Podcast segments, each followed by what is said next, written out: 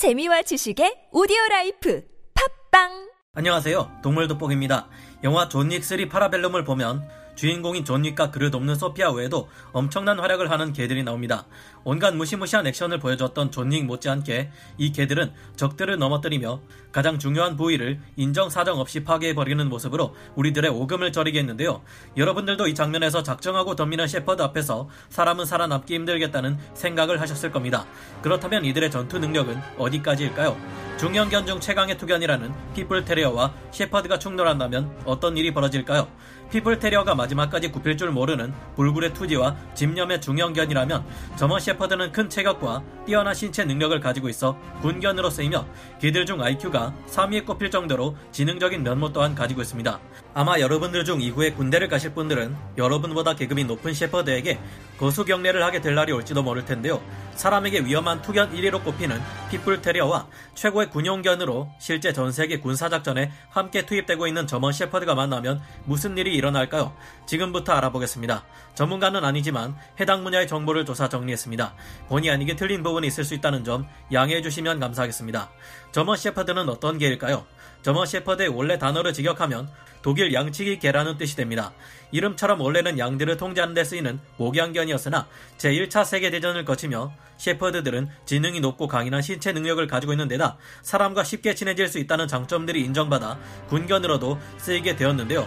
또한 저먼 셰퍼드들은 영역에 대한 집착이 강한 편이라 목양견으로 쓰였던 것인데 이 같은 특징을 군대에서도 활용할 수 있다는 것이 큰 점수를 받았습니다. 덕분에 저먼 셰퍼드는 독일군뿐만 아니라 소련군까지 군견으로 활용했으며 역사적으로 유명한 인물들의 반려견이 되기도 했는데요. 독특한 콧수염을 가지고 있으며 이니셜만 대도 다 아실 만한 H로 시작하는 이름을 가진 독일의 그 사람과 프랭클린 디 루스벨트 그리고 존 F 케네디 대통령도 저먼 셰퍼드를 반려견으로 삼은 바 있습니다. 저먼 셰퍼드는 군견으로 쓰이는 만큼 강인한 신체 능력을 가지고 있습니다. 측정된 바에 따르면 저먼 셰퍼드의 무는 힘 치악력은 107kg 정도로 높은 편이었는데요. 강한 치악력을 발휘하는 마스티프형의 주둥이가 아닌 스피츠형의 길쭉한 주둥이를 가지고 있는 데다가 체격 또한 그냥 대형 정도일 뿐 초대형급이 아닌데 이 정도라면 아주 높은 수치입니다. 저먼 셰퍼드는 책임감이 강하고 영리한 만큼 군용견으로 많이 사랑받고 있는데요.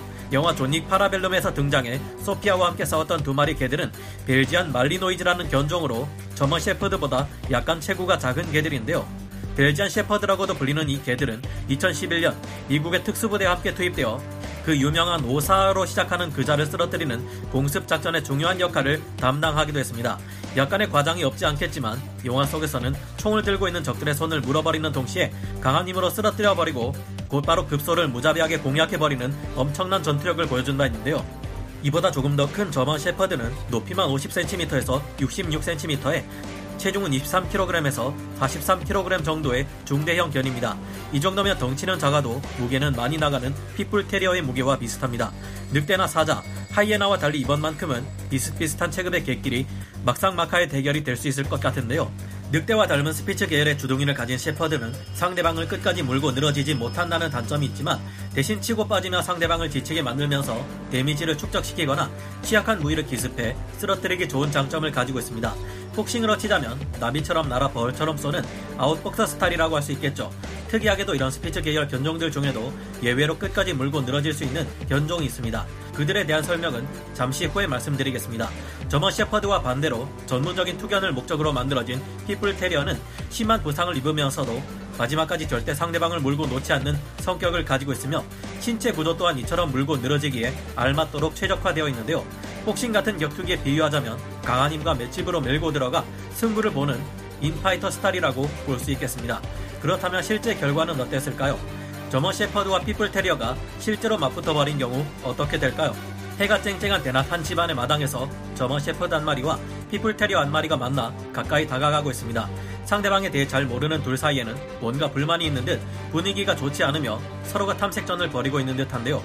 큰 체구를 가진 셰퍼드에 비해 덩치가 작은 핏불 테리어가 고개를 숙이고 있는데 이대로 핏불 테리어가 자신의 서열이 낮다고 인정하고 있는 걸까요? 아니었습니다. 셰퍼드가 지나치게 가까이 다가오자 순식간에 돌변한 핏불 테리어는 갑자기 고개를 쳐들고 사납게 이빨을 드러내며 달려들기 시작합니다. 핏불 테리어의 첫 번째 공격을 셰퍼드는 여유롭게 피하고 두 번째 이어지는 공격까지도 피해내고 있는데요.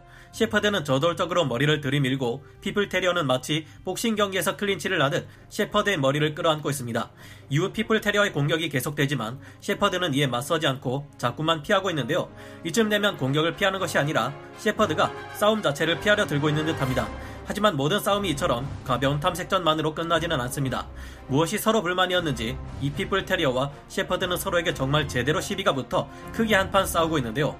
계속되는 몸싸움 도중 핏불 테리어가 셰퍼드의 볼 부분을 물어버렸고 셰퍼드는 어떻게든 핏불 테리어에게서 벗어나려 발악을 해보지만 핏불 테리어는 절대 떨어지지 않고 끝까지 버티고 있습니다. 셰퍼드의 체구가 약간 더 커 보이지만 이 상태에서는 반격을 할 수도 없고 계속해서 끌려다닐 뿐입니다. 핏불 테리어가 셰퍼드를 물고 도무지 놓아주지를 않자 사람들이 이를 겨우겨우 말려가며 떼어놓았는데요. 실컷 공격당한 것에 화가 났는지 셰퍼드는 핏불 테리어의 주둥이를 물고 반격을 하고 있지만 사람들은 이를 떨어뜨려 놓았고 셰퍼드가 상처를 입기는 했지만 다행히 둘 모두 목숨에 지장이 있을 만큼 큰 피해는 받지 않았습니다. 사람들이 끼어들어 말리지 않았더라면 결국 셰퍼드가 크게 다치거나 큰 피해를 입었을 것 같은데요. 실제 핏불 테리어와 저먼 셰퍼드가 싸우고 있는 장면들을 보면 큰 체구에도 불구하고 저먼 셰퍼드가 핏불 테리어에게 밀리는 것을 볼 수 있습니다. 핏불 테리어 중 전문적으로 투견 훈련을 받은 이들이라면 오브차카나 칸갈, 도사견과 같은 초대형 투견을 빼면 적수가 없다 할 정도로 강한 격투 실력을 가지고 있습니다. 심지어 훈련을 받지 않은 핏불 테리어라 해도 도베르만이나 셰퍼드와 같은 중대형 견들과 충분히 맞서 싸울 수 있는 능력을 가졌는데요. 보통 셰퍼드가 30kg에서 40kg인데 비해 핏불 테리어는 20kg에서 30kg 정도이기에 두 견종 사이의 체급이 그다지 차이가 나지는 않습니다. 체급에 대비해 전투 능력은 인파이터 스타일인 핏불 테리어가 더욱 앞서기 때문에 둘 사이의 승부에서는 웬만해서는 핏불 테리어가 우세를 점하는 경우가 많았는데요. 핏불 테리어들은 다른 견종들 중에서도 일반적인 대형 견들이나 초대형 견들과 맞붙어서도 엎치락 뒤치락하며 어느 정도 버텨내는 강인한 신체 능력과 맷집을 가지고 있습니다. 심지어는 이보다 더한 능력을 발휘하는 괴물들도 있는데요. 미국과 같은 곳에서는 스테로이드 등을 먹고 35kg 이상이나 나가는 불끈불끈 근육질들의 핏불 테리어들이 있습니다. 초대형견 중 하나인 몰로서스 종들까지도 이 핏불 테리어들을 상대로는 절대 승리를 장담할 수 없을 정도라고 하는데요. 만약 핏불 테리어의 덩치가 초대형 견들만큼이나 크다면 거의 최강급의 견종이 될지도 모르겠습니다. 그렇다면 스피츠 계열의 개들은 모두 물고 늘어지는 행위를 할 수 없어 제한된 좁은 장소 안에서는 핏불 테리어에 비해 불리한 걸까요? 긴 주둥이를 가진 스피츠 계열이지만 물고 놓지 않는 행위를 할 수 있는 끈질긴 견종이 있습니다. 바로 일본의 투견이었던 아키타견인데요. 아키타견은 민첩하고 근육이 발달한 대형견으로 키 60cm에서 70cm에 무게 32kg에서 50kg 정도 나갈 정도의 큰 개입니다. 영화 하치 이야기에 나온 그 귀여운 개가 바로 아키타견이며 저희가 어릴 때 봤던 애니메이션 명견 실버의 주인공 실버가 바로 이 아키타견인데요. 아키타견들은 원래 사냥개 출신으로 강한 영역 의식을 가지고 있으며 자신과 가까운 사람을 지키려는 보호 본능이 강합니다. 심지어 상대가 곰이나 멧돼지라 할지라도 사냥꾼이 오기 전까지 테러를 차단해 시간을 벌어줄 만큼 지능 또한 높은데요. 이 아키타견들은 일본에서 개항 이후 들어온 대형견들인 잉글리시 마스티프, 그레이트 데인 등과 만나 덩치가 더 크고 공격성이 더 강해진 자손을 낳았는데요. 이렇게 개량된 아키타견들은 최강의 투견으로 불리는 도사견이 등장하기 전까지는 일본 최강의 투견이었습니다. 지금의 아키타견들은 사냥이나 투견 일을 그만두고 반려견과 경비견으로서 살아가고 있는데요. 저희나 지인의 경험담은 아니지만 가끔 자신의 개가 제일 강하다며 어떤 견주들이 자신의 개를 입마개도 하지 않고 데려와 남의 집 아키타견 앞에 풀어놨다가 싸움이 나서 둘 중 하나가 크게 다치는 경우도 있다고 하니 걱정이 됩니다.